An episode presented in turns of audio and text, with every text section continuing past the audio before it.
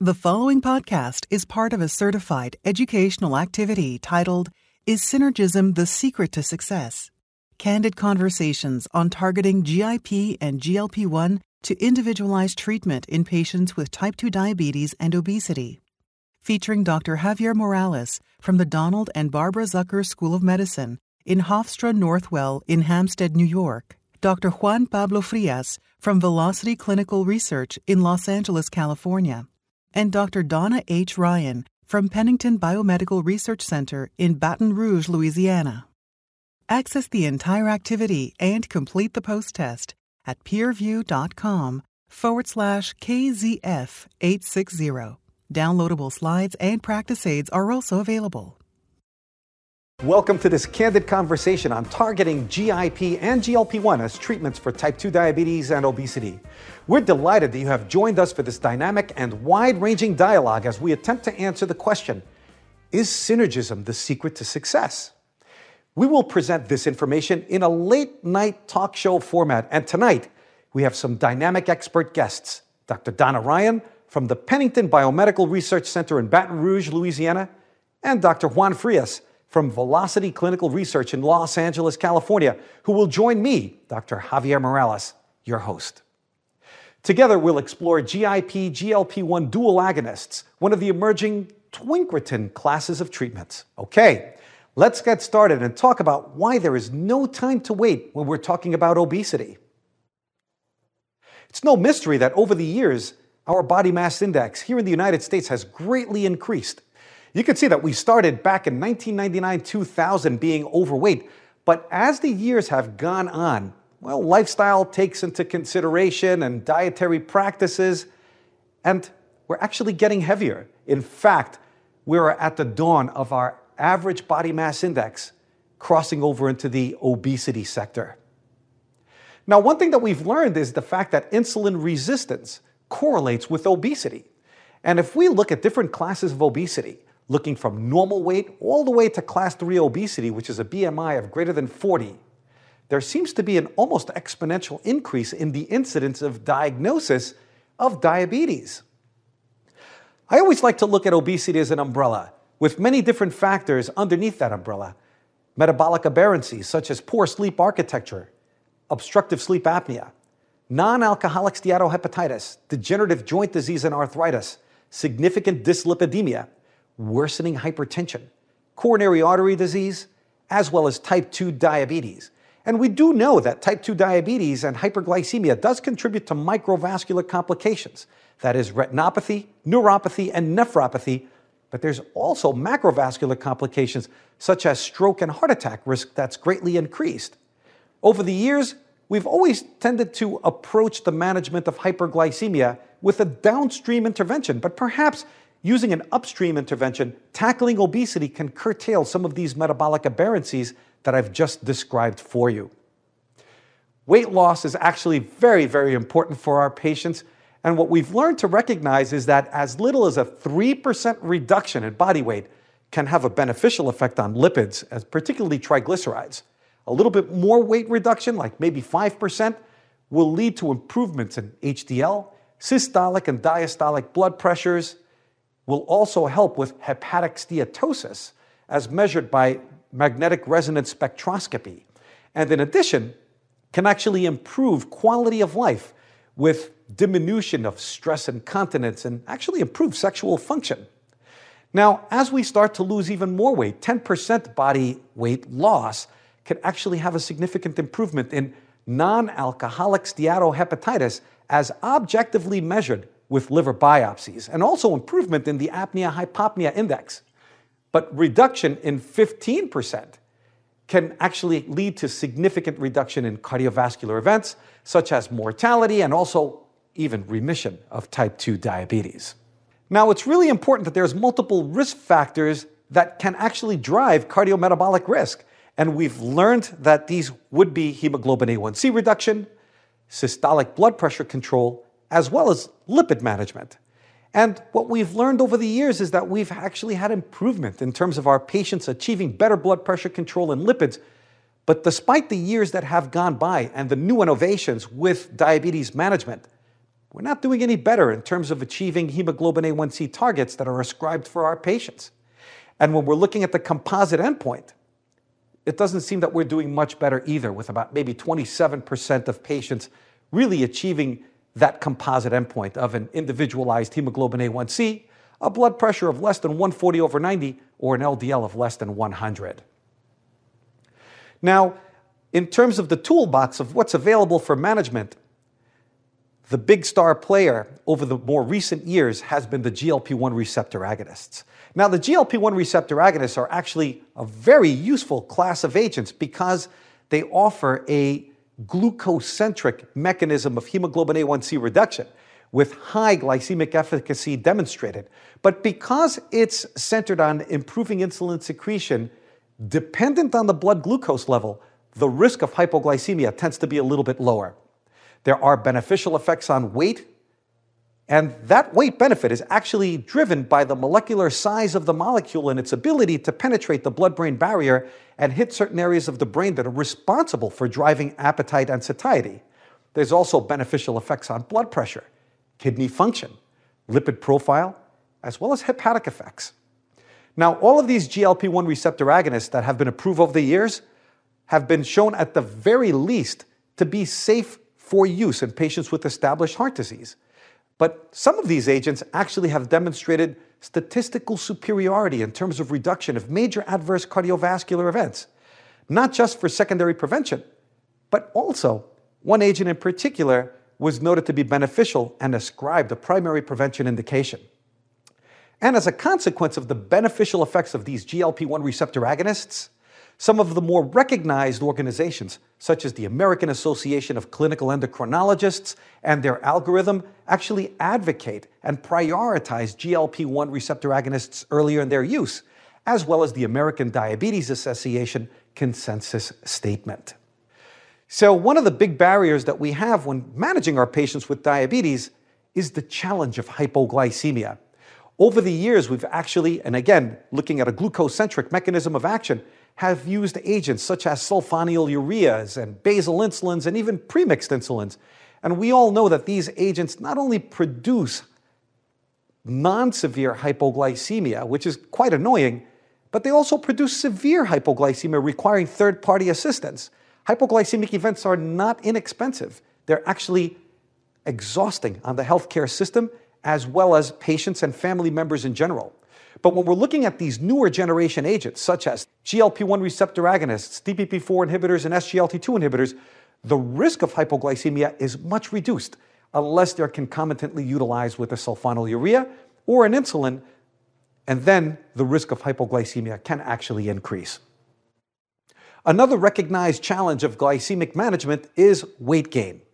But what we've learned over the years is some of the agents that we use for the management of diabetes, like sulfonylureas, basal insulins, thiazolidinediones are criminal of actually inducing weight gain for our patients. But as we start to look at some of the more recently approved agents, and even some of the older ones like metformin, they tend to offer more weight neutrality. And in fact, DPP4 inhibitors are also a little bit of weight neutrality, maybe a little bit of weight loss. But the weight benefit that we typically see with our patients has been duly noted with the SGLT2 inhibitors and even more so with the GLP 1 receptor agonists. Now, weight management has also been evolving over the years, and we have several agents that are available for use in the marketplace today.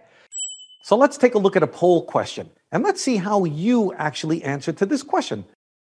So, which of these therapies are you very familiar with? It seems that the vast majority of you are very familiar with the GLP 1 receptor agonist. And What's also very interesting is that, well, glucagon is also something that you're familiar with. But very interestingly, is that a good amount of you are very familiar with the GLP 1 GIP dual agonist combination. Well, that actually concludes my introduction. And um, it's actually my pleasure to introduce one of the world leaders when it comes to obesity management and weight loss coaching, as well as a colleague, researcher, and a person I'm proud to call a friend. Dr. Donna Ryan. Thank you, Javier. I'm delighted to be here with you. And so, what I want to start off talking about is the fact that we're really doing pretty well in uh, developing medications based on our advanced understanding of the physiology of glycemic regulation and body weight regulation. And in particular, what happens to our bodies when we try to lose weight. You know, so when we begin to lose weight, when we start to reduce our fat mass, we have first off a reduction in our metabolic rate, and that is called adaptive thermogenesis or uh, metabolic adaptation. And so, what's going on there is when we start to decrease our fat mass, due really to uh, to a disproportionate reduction in leptin, we see a reduction in resting energy expenditure, an increase in muscle efficiency. And so this fights against further weight loss and really promotes weight regain. But it's not all about metabolism. There's there are also changes in appetite that occur. And so when we start to lose weight, we see increases in the hunger hormone. We can measure this around a test meal. The hunger hormone is higher and it's not as suppressed as much when we're losing weight. And there are decreases in the satiety hormones around those test meals. So decreases in GLP-1, GIP, CCK, PYY, and also the pancreatic uh, proteins, insulin and amylin, which also promote satiety. So I think understanding th- this, this physiology has really helped us adapt and develop some really great medications for type 2 diabetes and for obesity. So uh, the three the three targets that are most often considered are shown here: GLP one, and that's the one that we've really exploited to develop medications for type 2 diabetes and also uh, for, for uh, obesity, for chronic weight management. But GIP is another important one, and glucagon. So, GIP is a peptide produced by the intestinal K cells. GLP 1, glucagon like peptide, is produced by the uh, by the intestinal L cells, and then of course glucagon is produced by alpha cells in the pancreas. So these peptides are all part of the glucagon superfamily. Uh, the GLP-1 molecule has been the one that we've been most successful in turning from physiology into pharmacology. So the GLP-1 analogs or the GLP-1 receptor agonists have been developed with indications for type 2 diabetes. And I'm showing you here in blue the agents that have been developed since 2005 with an indication for type 2 diabetes. Uh, on the bottom, we have um, the GLP 1 uh, analogs or receptor agonists that have been developed with an obesity uh, indication liraglutide 3 milligrams and semaglutide 2.4 milligrams. Here I'm showing you the native GLP 1 in the top left. So, this is a peptide that is rapidly degraded by DPP4. It has a half life of only one to two minutes. But here's how we change physiology into pharmacology. So these other agents have amino acid substitutions in the spot where DPP4 works. So that enzyme can't degrade it. And then there are fatty acid side chains that are added are parts of the molecule that make it bind to albumin that make these compounds much longer acting. So we have the extended release form of exenatide, semaglutide, and dulaglutide that are dosed once weekly, and uh, liraglutide and lixisenatide that are dosed daily. We no longer have albiglutide available. One interesting thing that's happening to these compounds is that higher doses for type 2 diabetes are becoming available. So a dulaglutide is going to be available at 3 milligrams and 4.5 milligrams. And later this year, we expect to see semaglutide 2 milligrams be released for the treatment of type 2 diabetes. So, GIP initially hasn't been a very attractive target. And the reason for this lack of enthusiasm is that if you infuse GIP at supraphysiologic doses, in individuals with type 2 diabetes, you see an, a decrease in insulin. So you lose the insulinotropic effect of GIP. And we know that GIP also increases glucagon. So this is not a very favorable pharmacologic profile for an agent for the treatment of type 2 diabetes or for the treatment of obesity. But if you co-infuse both GLP-1 and GIP, you do get a synergistic effect. The response is to increase insulin and decrease glucagon. So the co-infusion of GLP-1 and GIP produces this better response from insulin. You get more glycemic effect and you uh, compared to the administration of GIP alone. So the theme of this uh, uh, discussion tonight has been synergism and the synergism that occurs between GIP and GLP 1 is critical to the development of this dual analog with efficacy for glycemia and for weight, weight loss. So, the idea of combining GLP 1 and GIP as, as a um, single molecule that would be given in one injection as a dual agonist, and that's shown here in the middle, is that you could get improved glycemic control from GIP or GLP 1 alone. And you could also maintain the effect on body weight of GLP 1. And the GIP might give additional efficacy in terms of lipolysis and in improving lipids. On the left, we see the combination, a dual agonist that would target both GLP 1 and glucagon. So, what might the benefits be there?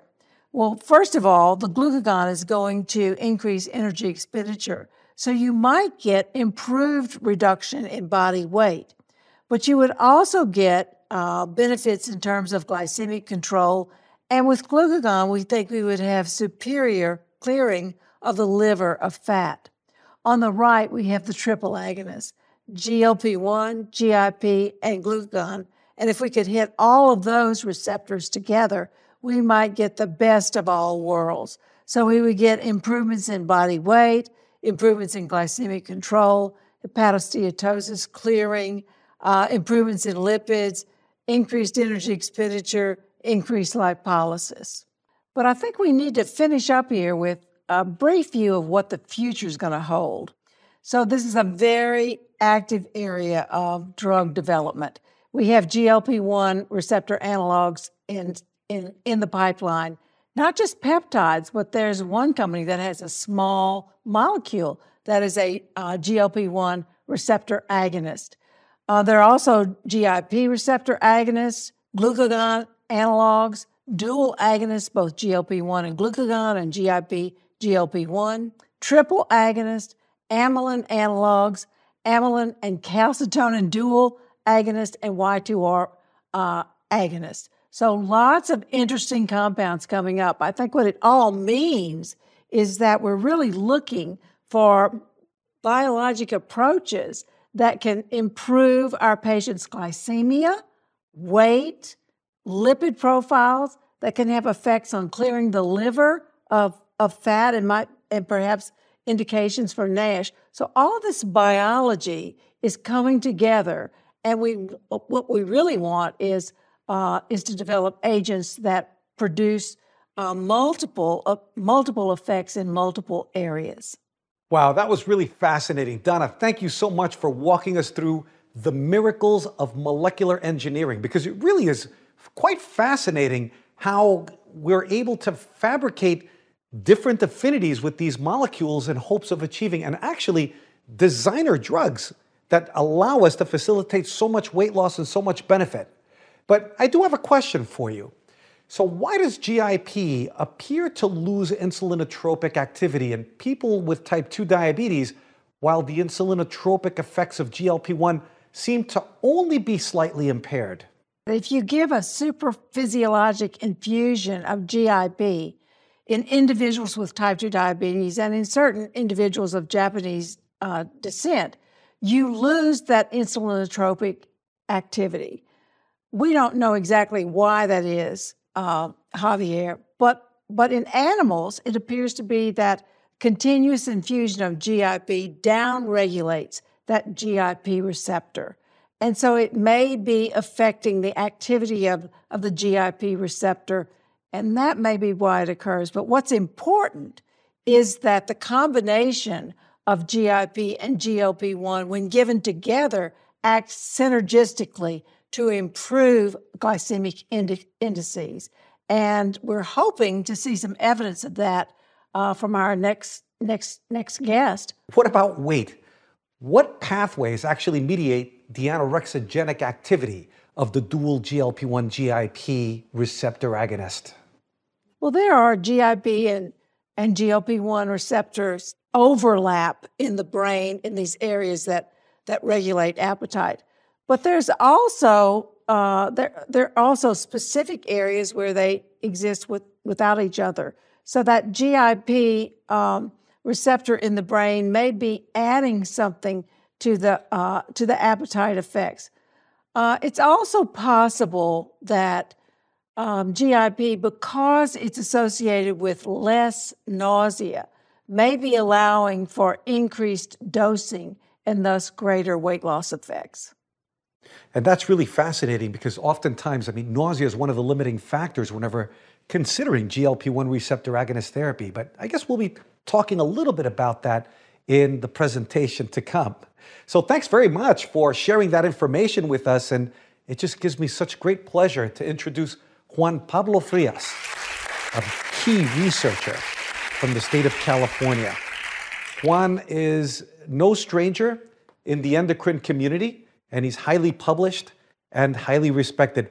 Juan, thank you for joining us today. Yeah, Javier, thank you. Thank you very much for having me. It's an honor to be here with you and, of course, with Donna. And Donna, wonderful talk to set the stage for this. So I'm going to be speaking for the next um, several minutes about tirzepatide, the dual GIP GLP-1 receptor agonist, and show you some of the clinical data, some of the efficacy and safety data. And I'd like to start. This is actually a survey that was conducted in 50 of our colleagues, and um, previously, obviously, and asked the question: To which medication class does the investigational agent tirzepatide belong? Now, most of the responders said a GLP 1 receptor agonist, probably because those are available and very commonly used. So but it one, is you know, appetite. Excuse me? Yeah, no. So I just wanted to, to just mention did that surprise you? No, because there, you know, there is no dual or triple agonist available now. This is in development, but I think as we see whether these agents get approved, and we anticipate they will in the near future, um, there, will be much more awareness about exactly what the, the mechanism is and also what the class of, of medication it is. But the correct answer, as you just heard from Donna, is that tirzepatide is a dual agonist of the GIP and the GLP-1 receptor. So let me go through some of the data. So a number of clinical trials have been conducted with tirzepatide in type 2 diabetes. The name of the program, of the clinical development program, is a SURPASS program. And as you can see here, the SURPASS program covers a wide spectrum of patients with type 2 diabetes, from patient um, monotherapy, so tirzepatide is the only agent in SURPASS 1, all the way to the right of this slide, showing patients with tirzepatide as an adjunct to basal insulin in SURPASS 5, which has been completed and published, and an ongoing study, SURPASS 6. So we're seeing a wide spectrum of patients in these trials, and very importantly, a dedicated cardiovascular outcomes trial, SURPASS, Cardiovascular Outcome, or CVOT, is currently being conducted versus the selective GLP 1 receptor agonist dulaglutide and these data are anticipated to be out in 2024. Here we see the general study design of all of these studies. And basically, what was done was a comparison of tirzepatide 5, 10, or 15 milligrams, and this is administered by subcutaneous injection once weekly, versus a comparator. And in these studies, a comparator was either placebo or an active comparator. In fact, in SURPASS 2, the active comparator was the selective GLP 1 receptor agonist once weekly semaglutide at a dose of one milligram once weekly. In SURPASS 3, for example, the comparator was the second generation basal insulin analog, um, insulin degludec. And the primary endpoint in all of these studies, except for the cardiovascular outcomes trial, was superiority or non inferiority with respect to A1C change from baseline to study end for the 5 and or the 10 and or the 15 milligram dose. And here we see the primary endpoint in five of the SURPASS trials. And just to summarize, from a baseline hemoglobin A1C between 7.9 and 8.5%, so clearly not a normal A1C, we saw reductions up to 2.4% in patients treated with the 15 milligram dose. So, very robust reductions in hemoglobin A1C over either 40 or 52 weeks. And in each case and with each dose, 5, 10, and 15 milligrams, a significantly greater reduction in A1C versus the comparator, again, either placebo or an active comparator. Very importantly, we also saw a significantly greater proportion of patients achieving clinically important A1C targets. So, what we see here is the percent of patients achieving an A1C of less than 7% at the end of the study. And you can see that I'm always greater than the comparator, but up to 90% of patients achieving this important glycemic target.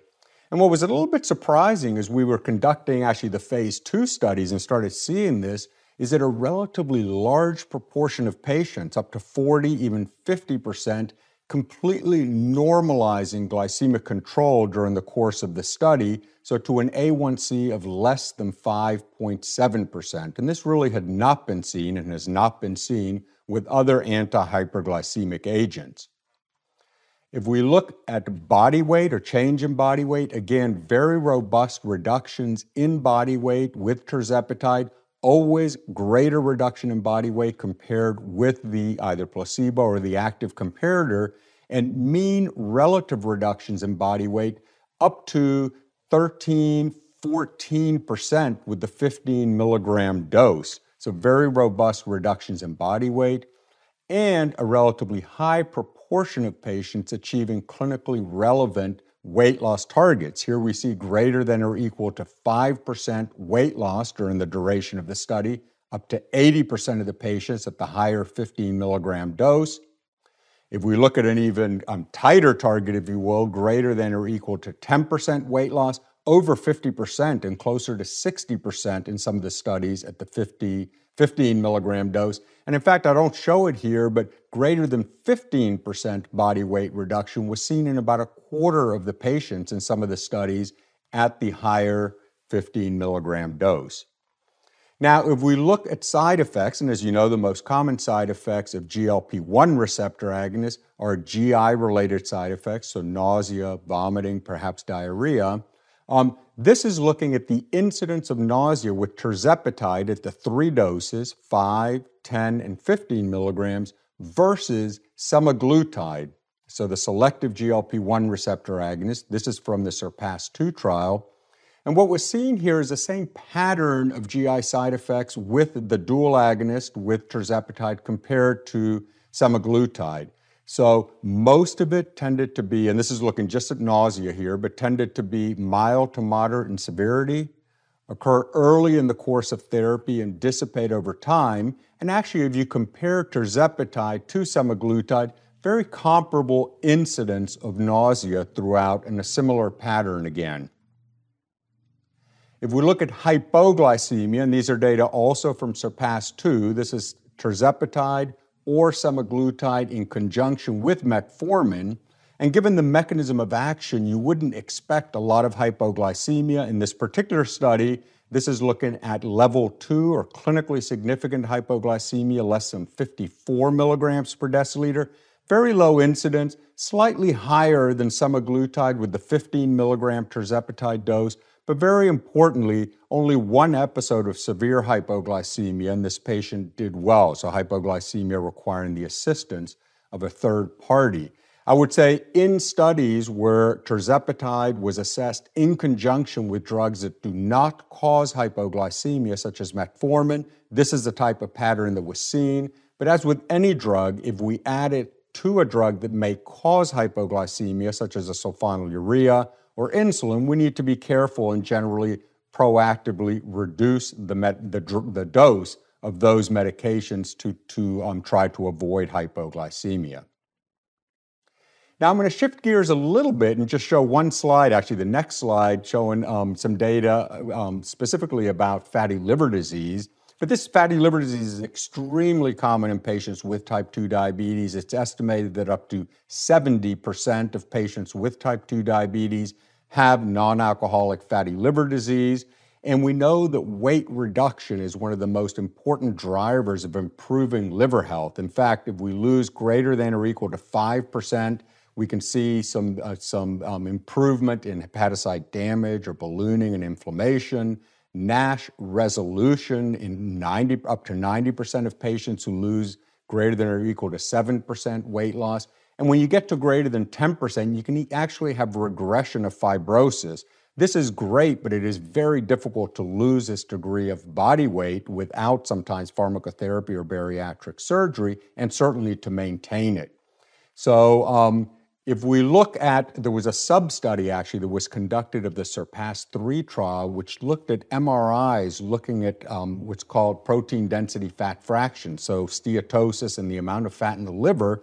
And this is just one patient that's representative of the results, but this was a 59 year old man in this study who was treated with five milligrams of tirzepatide. He was also on metformin and an SGLT2 inhibitor baseline. And on the left, you can see his baseline MRI. And what's shown there, the LFC, is a liver um, fat content, 27%. Now, over 5% defines fatty liver disease, so clearly abnormal. But you can see that this patient lost about 25 kilograms or 26 kilograms, so almost 60 pounds, had a phenomenal reduction in A1C from 9.3 to 6.1 over the 52 weeks of this study.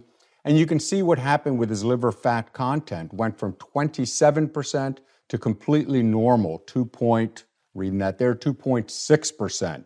So very nice result. And tirzepatide is also being assessed not only for obesity and obesity specific trials, but also in a phase two study called Synergy NASH, specifically in patients with biopsy proven NASH.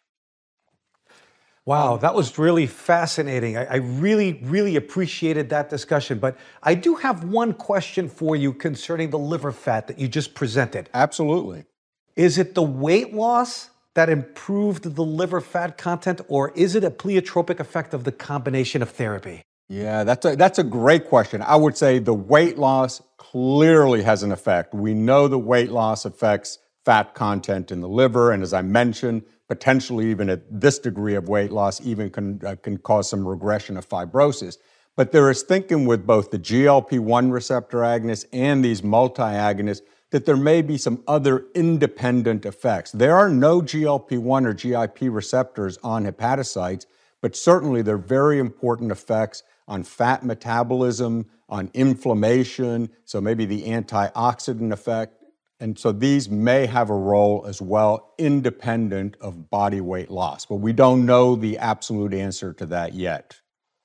Wow, that's really fascinating. So, I mean, these agents are really going to do a lot in terms of not just uh, not just hemoglobin A1C control and weight, but also end organ effects, which are fantastic. Absolutely. So, there is one question that I have for you, and that's concerning clinical trials and cardiovascular risk. Can you give us a little bit more information about some of this ongoing cardiovascular outcome trials? Yeah, absolutely. I mean, one, one thing to point out that I think is important, as with the selective GLP 1 receptor agonists, whether it's dulaglutide, semaglutide, we do see improvements in cardiovascular risk factors with tirzepatide. So, reductions in blood pressure, for example, improvements in lipids as well, and particularly with, with tirzepatide, very nice improvements in triglycerides, even beyond that which you see with selective GLP-1 receptor agonists. And this could point to the fact or, or be due to the fact that the adipocyte has GIP receptors and is a very metabolically active tissue, clearly.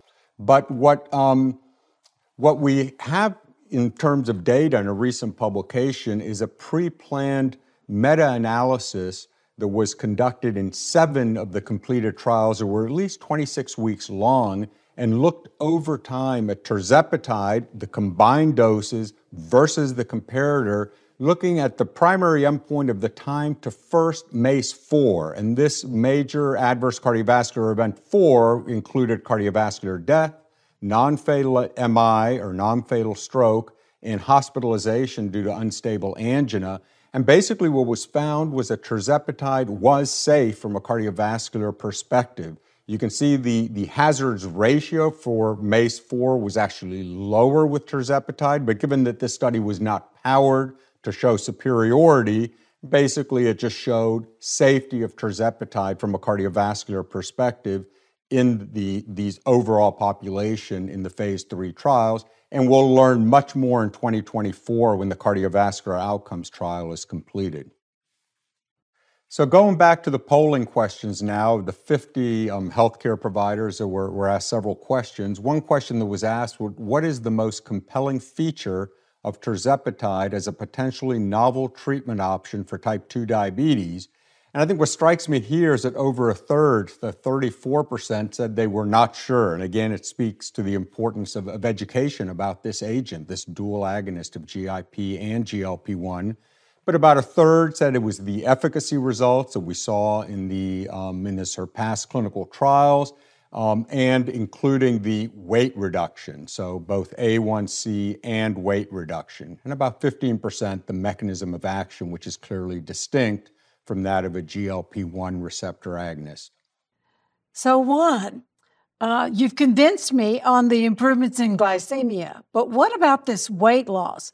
What do you have any any uh, information for me on the weight loss trajectory? I'm concerned that some of your studies were only 40 weeks duration.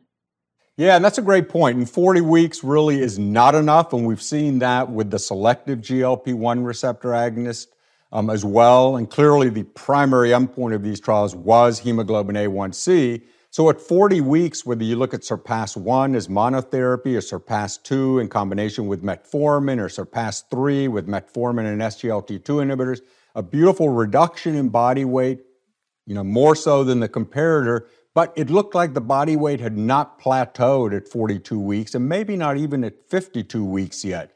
But we do have data from a study which is Surpass four that actually followed quite a few patients out to 104 weeks. And here we have two year data. And what that showed is that at each of the doses, the 5, 10, and the 15 milligram dose, it looked like the body weight plateaued at about one year. So between a year and 62 weeks of follow up, it looked like there was no further weight reduction, but it was sustained, which is very important. But that's a great question. Wow, we've learned so much so already with respect to this GLP-1 GIP combination. And it's also encouraging to see that the weight benefit is definitely sustainable. And I'm sure that the end organ effects will be as well. But how do we use this? How would we use this medication? How was the dose titration implemented in the clinical trials? Juan, can you walk us through that? Absolutely. So, just as with GLP 1 receptor agonists and many other medications, in order to improve tolerability, we had to start with a lower dose and then dose escalate relatively slowly in steps. So, basically, everyone was started with a 2.5 milligram dose once a week. And then the dose was escalated by 2.5 milligrams every four weeks until the randomized dose was reached. So the five milligram dose was reached in four weeks after four weeks of 2.5. The 10 milligram dose was reached in 12 weeks, so it was 2.5, 5, 7.5, and then 10.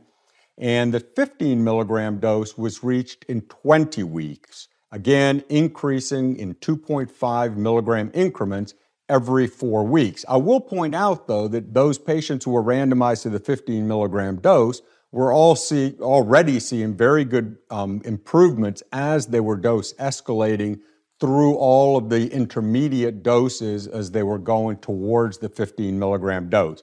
But this was done in order to improve gastrointestinal tolerability.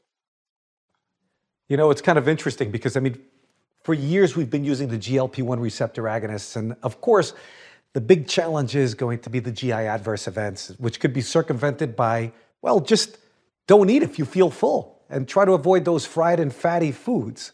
I'm sure that, Donna, can you share a little bit of insight in terms of how you can conquer some of that antiemetic effect with some of the patients?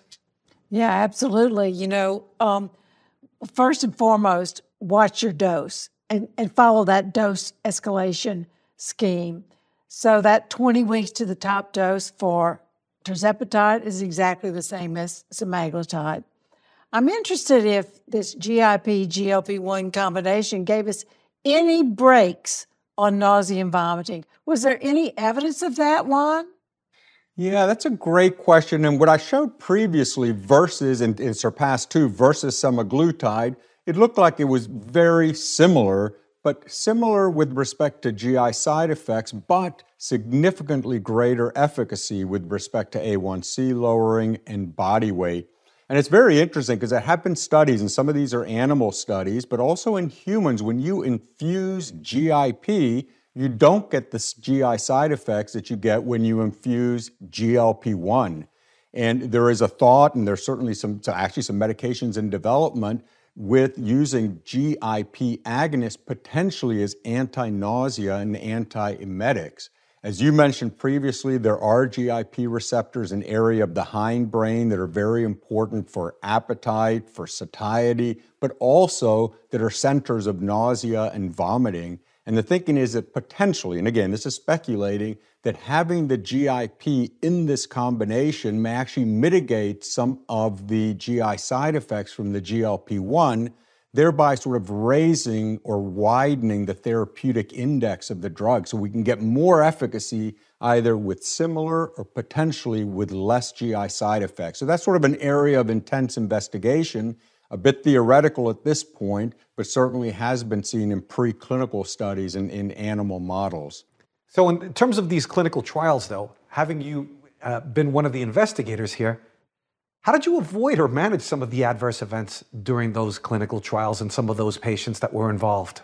Yeah, so again, the most common adverse events were gastrointestinal in, in, nature, so nausea, vomiting, some patients' diarrhea, very similar to what we see with the GLP 1 receptor agonist. And, and quite frankly, we managed them similarly, which you had mentioned before is, you know, stop eating if you're full, avoid the really fatty foods.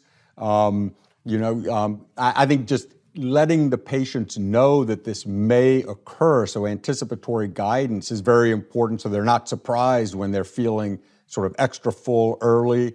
Um, but in some cases, we did need to treat them with antiemetics or anti-diarrheal agents, and generally they um, resolved over time and were mild to moderate in, in severity. In fact, if you look at the studies and look at the patients who had to stop medication due to GI side effects, it was a similar proportion with tirzepatide versus semaglutide, for example. But clearly, some patients, just like they don't tolerate even metformin, may not tolerate the drug.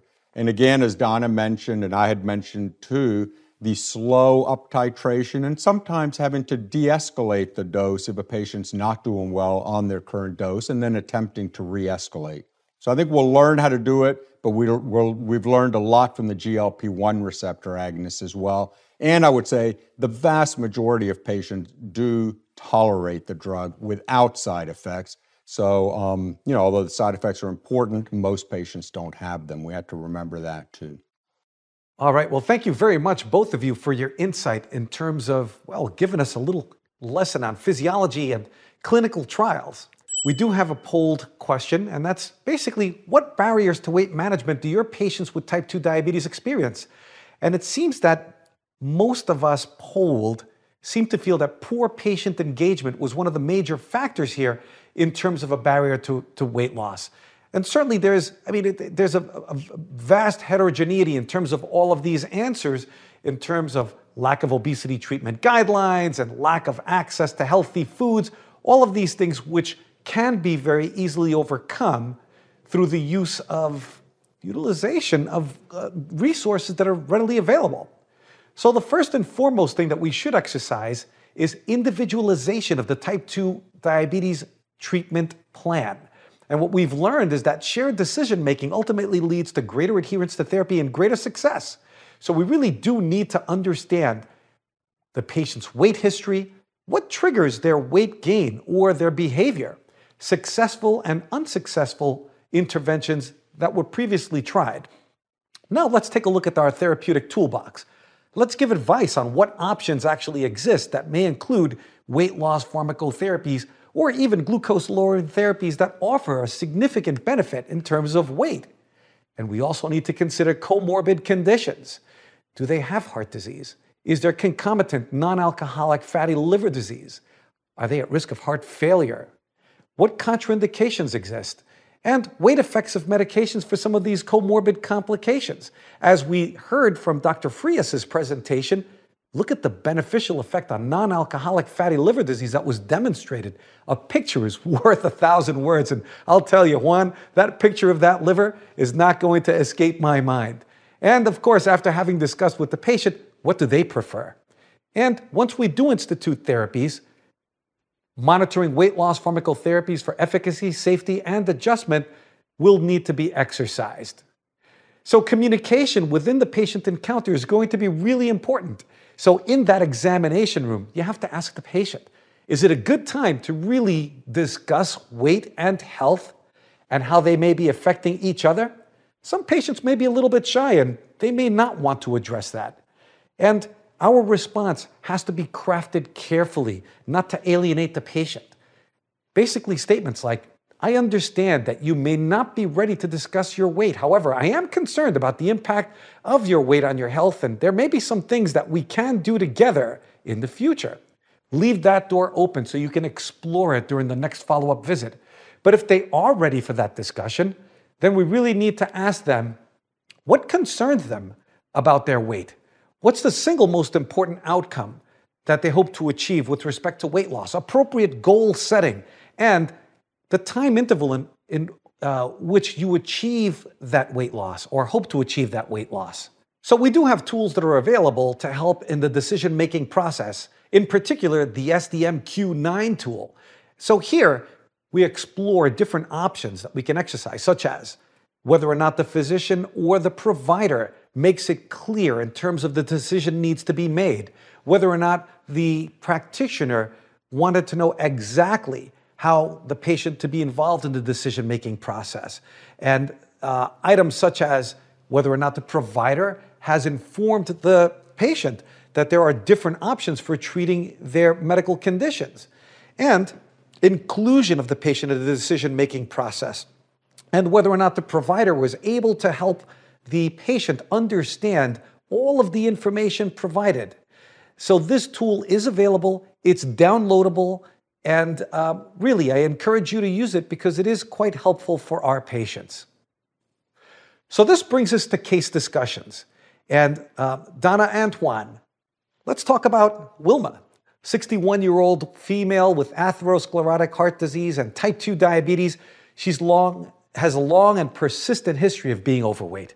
Now, she is a small business owner. She does have atherosclerotic cardiovascular disease and diabetes diagnosed seven years ago with a long and persistent history of being overweight.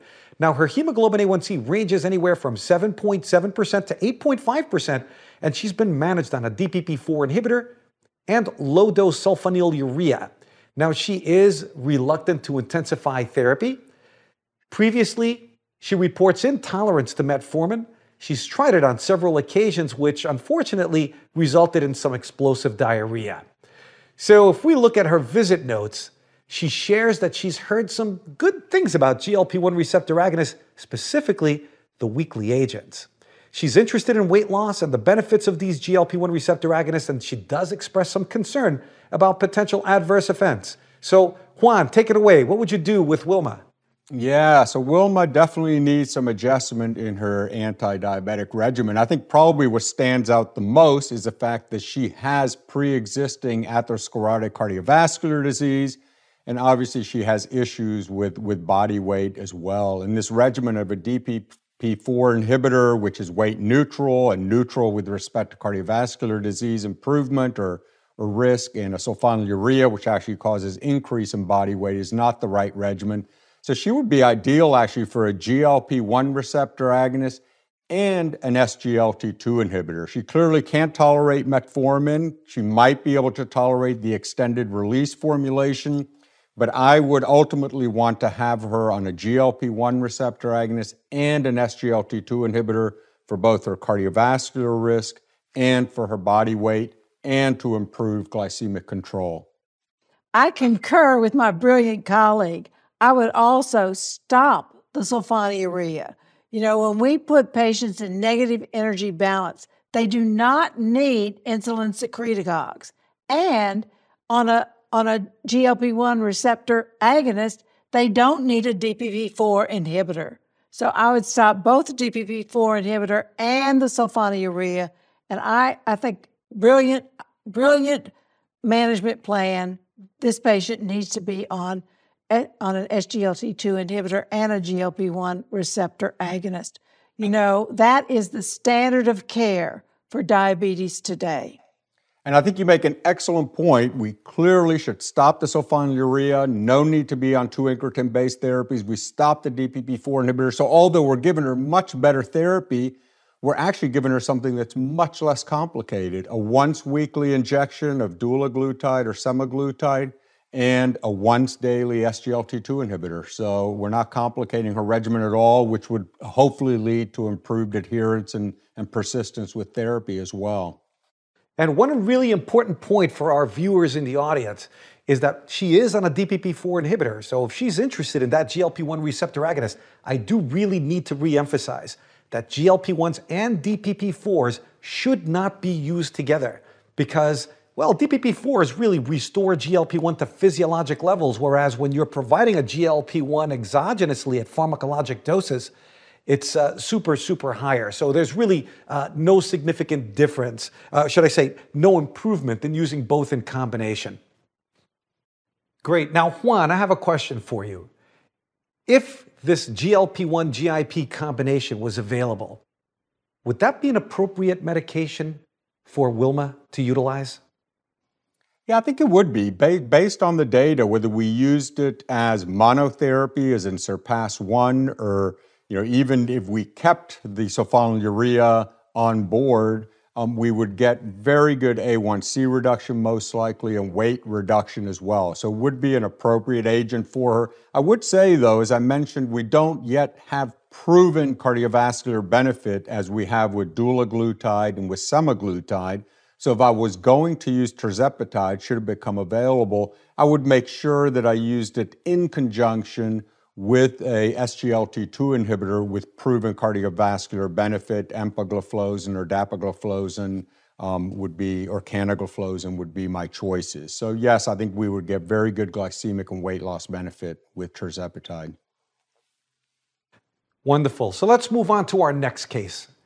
And this is Glenn a 55 year old man with atherosclerotic cardiovascular disease, type 2 diabetes, and obesity who's experiencing weight gain on a basal insulin.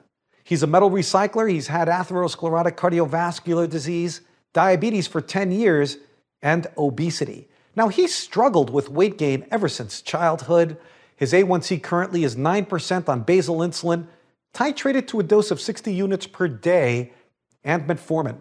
Now, unfortunately, he's gained about 24 pounds since initiating insulin two years ago and really doesn't want to increase his insulin dose any further, nor does he want to intensify with mealtime insulin.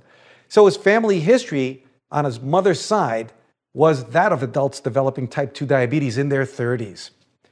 Now, in terms of visit notes, he was previously treated with metformin, metformin in combination with the sulfonylurea, metformin in combination with the sulfonylurea and thiazolidinedione. Now, the patient is frustrated by an inability to meet his glycemic goals and his ever troublesome increasing weight. Donna, what would you do for this gentleman? You know, um, this patient has established atherosclerotic cardiovascular disease, and our standards of care for diabetes would be to treat this patient with an with either an SGLT2 inhibitor or a GLP1 receptor agonist.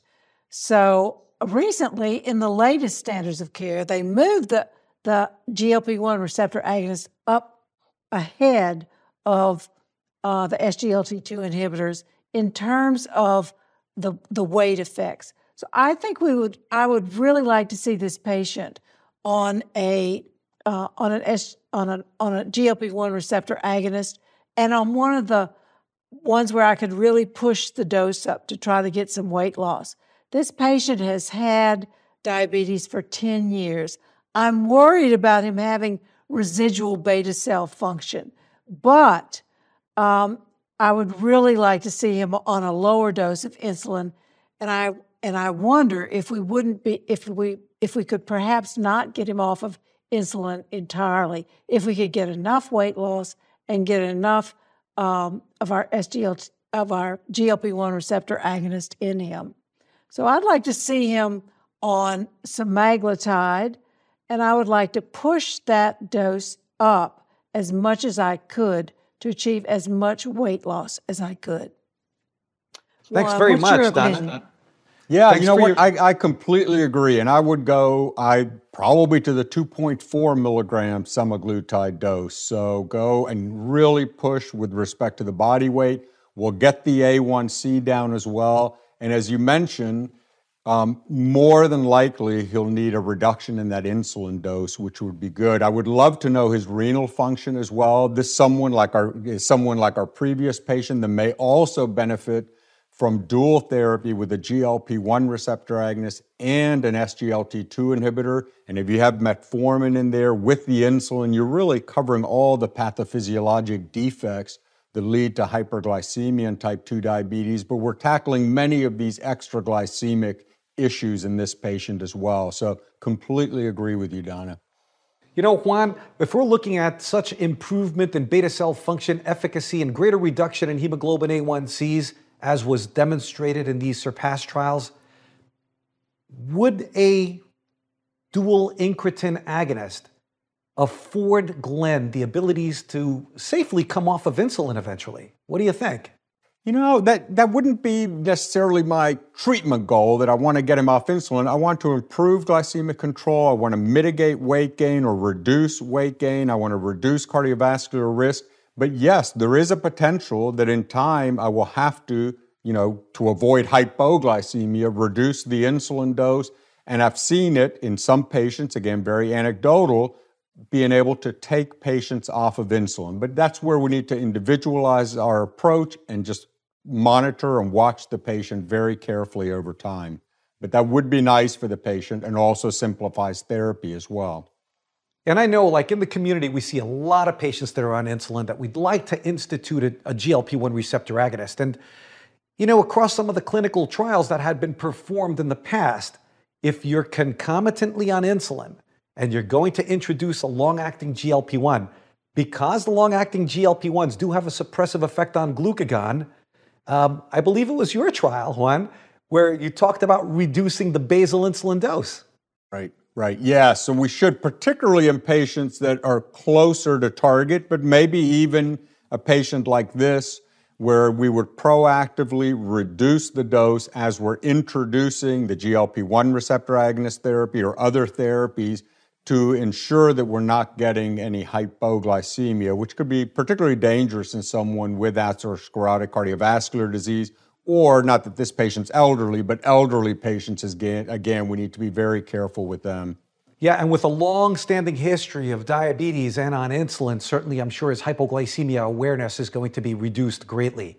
So Correct. if the A1C is less than 8%, typically I'll reduce the basal insulin by 20% if I'm going to introduce a long acting GLP 1. And we really don't have much guidance with respect to these co-agonist therapies, but I'm sure that they're going to follow suit for the sake of safety. Agree. Yeah. So let's move on to our third case.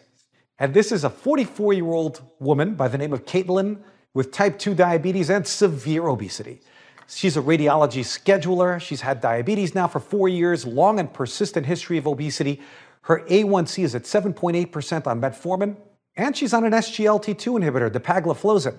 Her BMI is 42.9, LDL of 150. She's had recently experienced an unexplained episode of chest pain with dyspnea that motivated her to lose weight.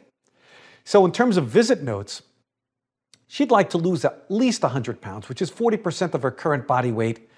to a goal BMI of 25.7. Bravo for her because she really has a goal set in mind. And she's interested in initiating an anti obesity medication after seeing a commercial on TV.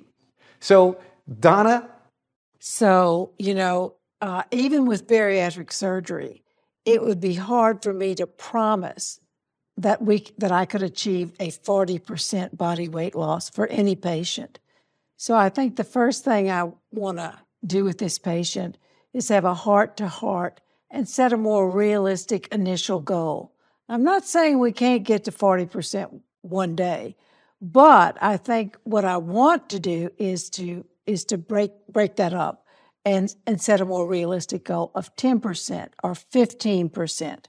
So I believe I could deliver 15% weight loss in this patient if I used a currently available uh, GLP 1 uh, the semaglutide. The mean weight loss with, with that drug is about 15%. So that would be my current choice.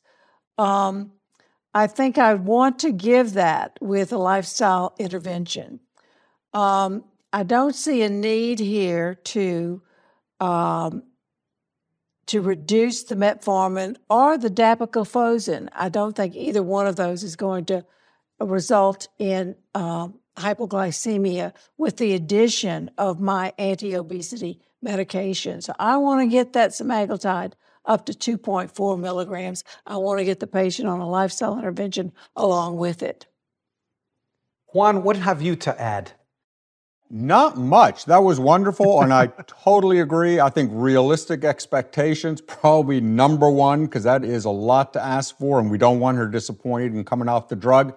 The only other thing I would add is that I need to take care of that LDL cholesterol. We want to get that even below 70. So high dose statin unless she's got a contraindication, and make sure we're really managing her cardiovascular risk factors. And this is someone like all of these patients actually that I would, for fatty liver disease, I'd calculate a FIB4 on them to look whether they might have fibrosis. I would probably get a FibroScan on them and consider sending them on to the hepatologist if they had evidence of any fibrosis because they probably have significant liver disease as well. So I wanted to put that out there too.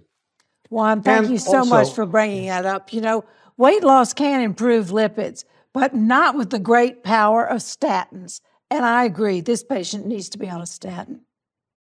You know, also another important caveat with this particular patient being a diabetic is that she's recently had an unexplained episode of chest pain.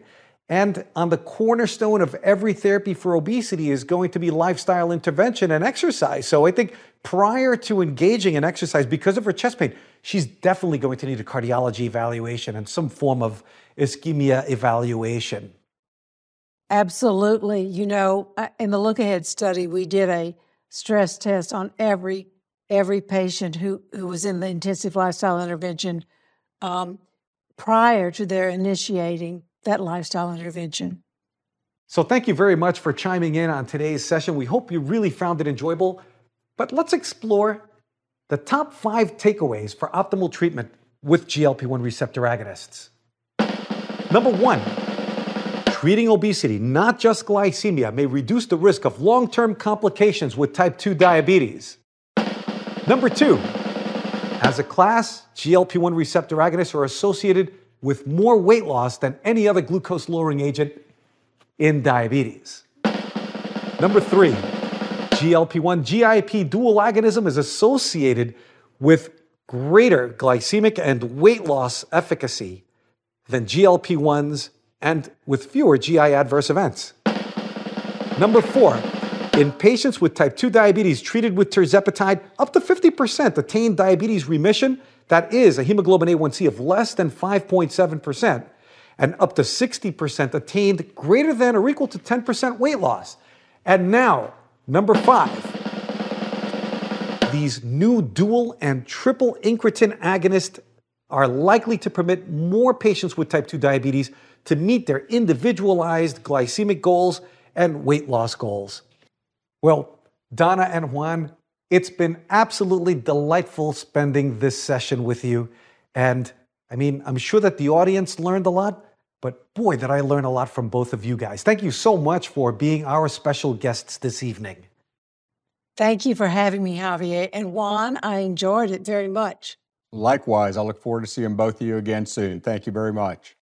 This activity is certified by Medical Learning Institute, Incorporated. This activity is developed with our educational partner, PVI, Peerview Institute for Medical Education. Thank you for listening. Download materials and complete the post test for instant credit at peerview.com forward slash KZF 860. This activity is supported by an educational grant from Lilly.